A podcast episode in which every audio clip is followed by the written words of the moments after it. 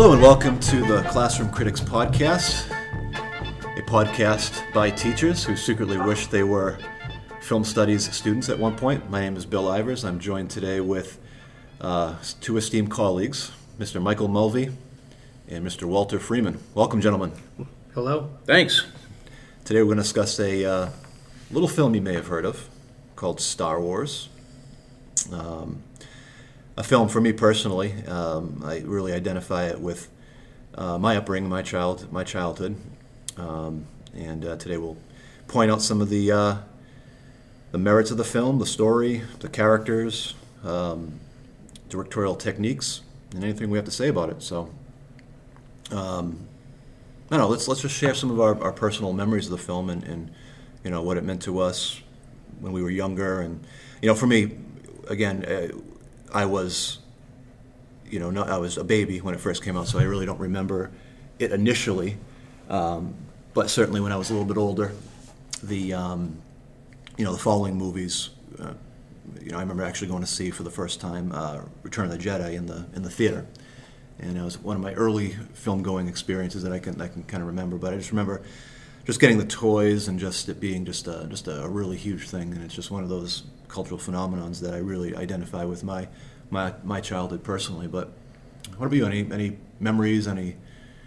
Oh, I do. Yeah, when I was ten years old, that's when it came out, and there was only one theater in Nashville at the time. Well, actually, there were a couple, but the one down at the National Mall was where it showed.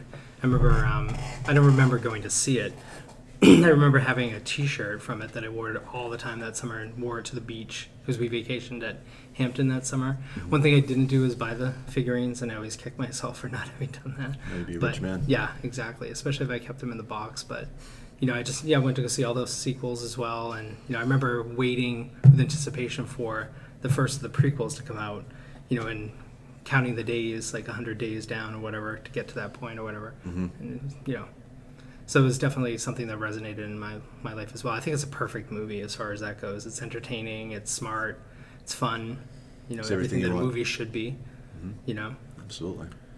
I'm the elder statesman of the group, so I remember seeing it when I was 17. I was a junior in high school, and uh, I just remember everyone becoming obsessed with it. It was just, we had never seen anything like it. Um, and I remember going to see it repeatedly, and it was the first movie I uh, ever bought the soundtrack to. It was a double album, and I remember owning it, and the only two tracks I ever played on it were the opening theme and the cantina, the, the jazz piece. So uh, it was just a phenomenal, and, and um, Star Wars, as I said, came out when I was a junior in high school. By the time Return of the Jedi came out, I had uh, already moved away from home. I was living in Virginia, and so that kind of was that movie was that arc of my life where I was going from living at home to being on my own, and just uh, just remember it was a, a tremendous film. Mm-hmm. Yeah, absolutely. And which kind of brings us to, I think, uh, something to address off the bat here is why is the film considered such a phenomenon? Like, what about it?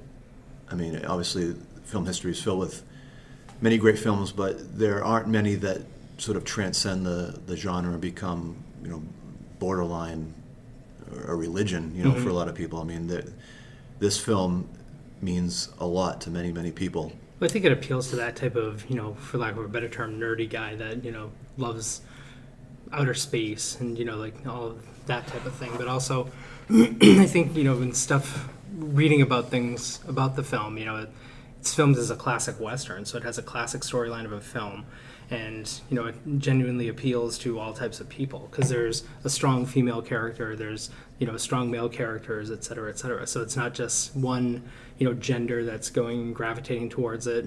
Um, perhaps it was you know I think there's an element of every little boy's fantasy type of thing to kind of go around and shoot you know weapons or whatever like that. But I think for the most part it has universal appeal. You know.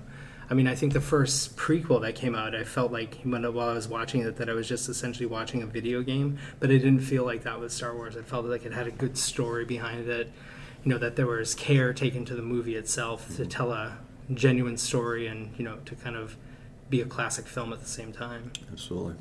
Yeah, I mean, I think we have to start with the story, right? I mean, it's just a, uh, a timeless, fantastic story. You know, uh, I'm sure we'll get into it more, but it really uh, carries on that hero tale, monomyth tradition that seems to resonate with every every culture, and uh, Star Wars, at least with you know in modern times, kind of does it better, you know, than, than lots of other stories. And um, uh, what, what about you, Mr. Freeman? Well, I just found it was interesting because it was both familiar and pioneering at the same time. Like you had said, it's a classic Western. That's one of the things I remember my mom was the first thing she said to me after the Han Solo shootout with Greedo in the bar, says, This is just a Western. And when I went back, I started looking at those elements of the film and saying, you know, okay, this is your typical story. This is your hero journey, your archetype character but we'd never seen it in this universe before. And and I remember seeing specials on how Lucas filmed um, the the aerial sequences, the the dogfights, and yet he was pioneering camera techniques, you know, moving the camera past a still object to simulate movement.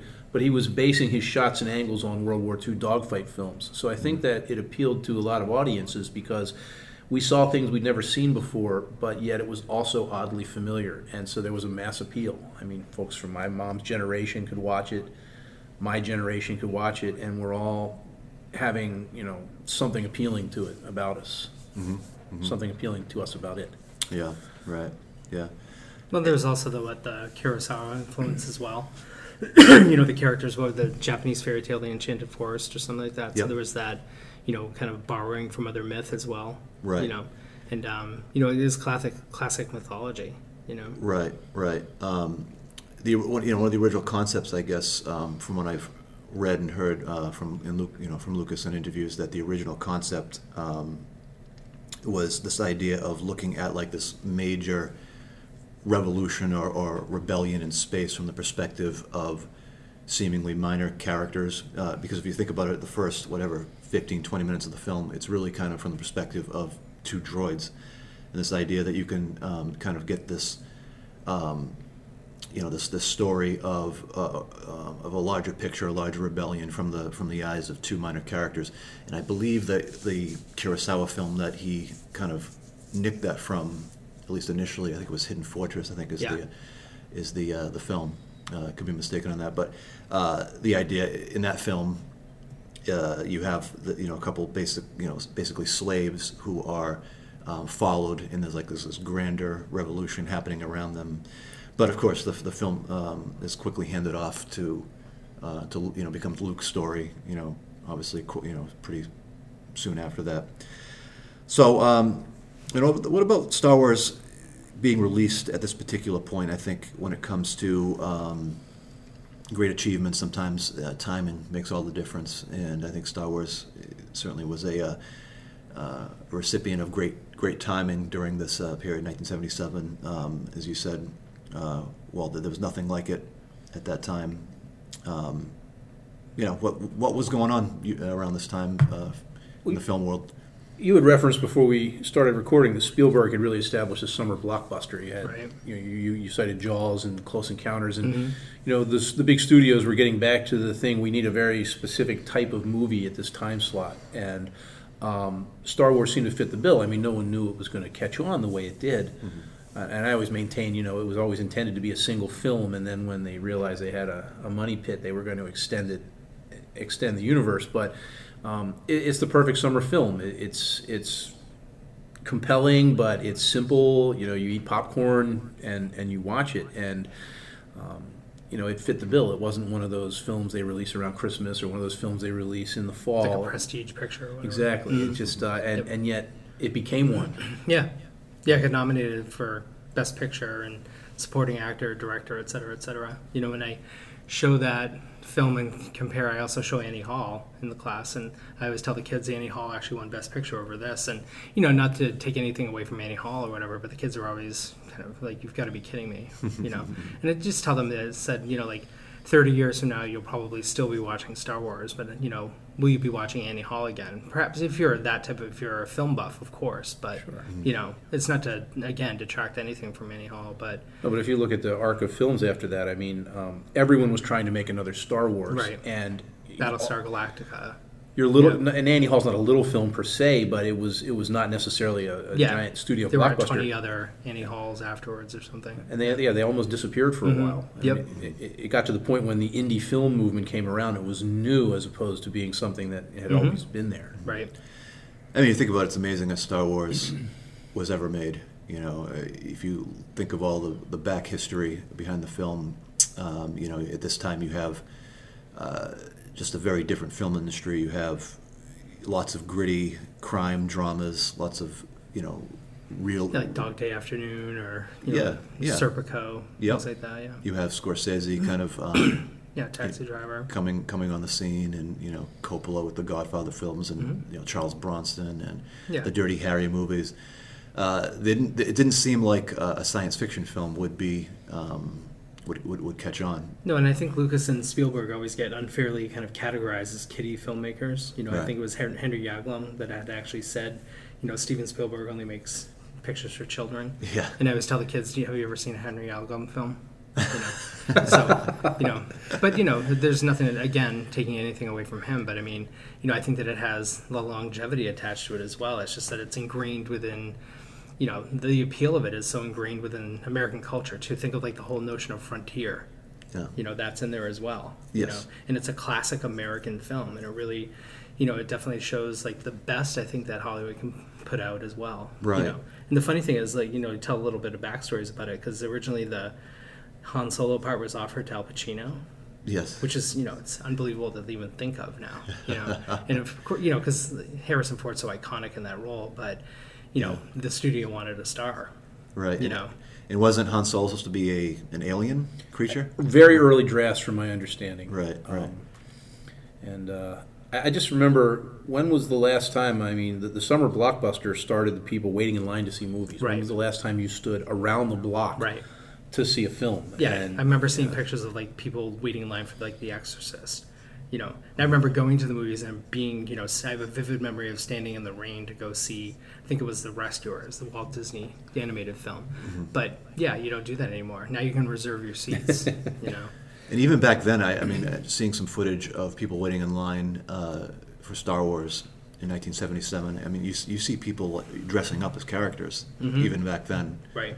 which um, I'm not sure if if there's any precedent for that around this time. For any other film prior For- to that time. Prior to that, yeah. you know, What's always neat to me though is when you see a film like they, they came out now. I, Star Wars did it, Jaws did it, Close Encounters did it, uh, Raiders of the Lost Ark did it.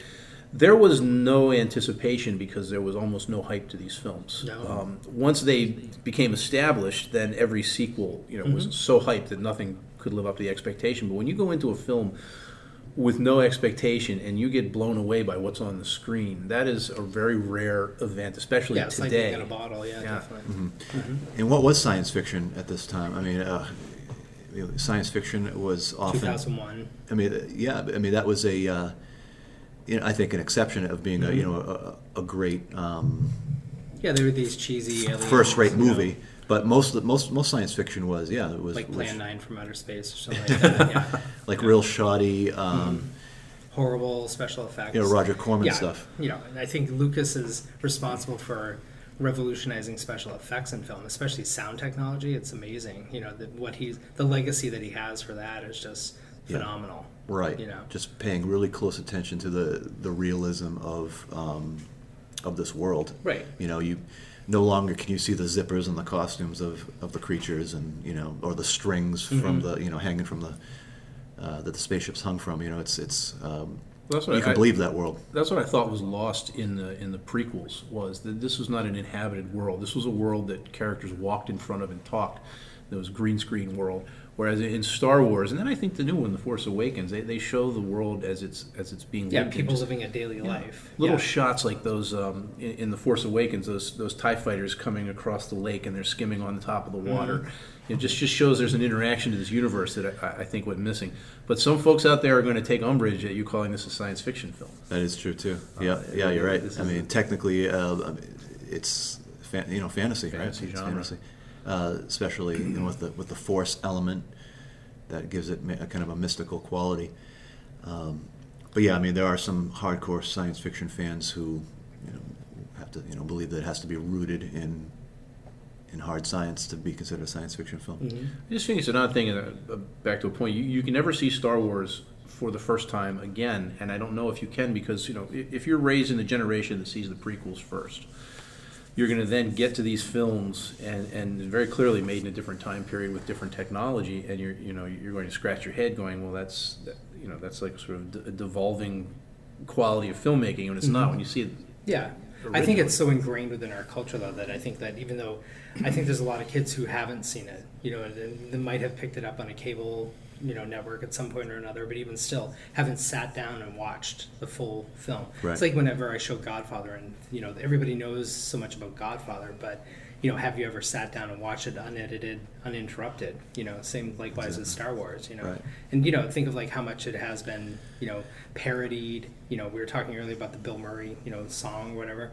Um, you know, also like even within the everyday vernacular, you know, like you walk into a bar, you see a bunch of odd-looking people, you say this is like the bar in Star Wars. You know? so I mean, you know, there's definitely you know that type of part, you know, that has become part of American culture and American folklore too.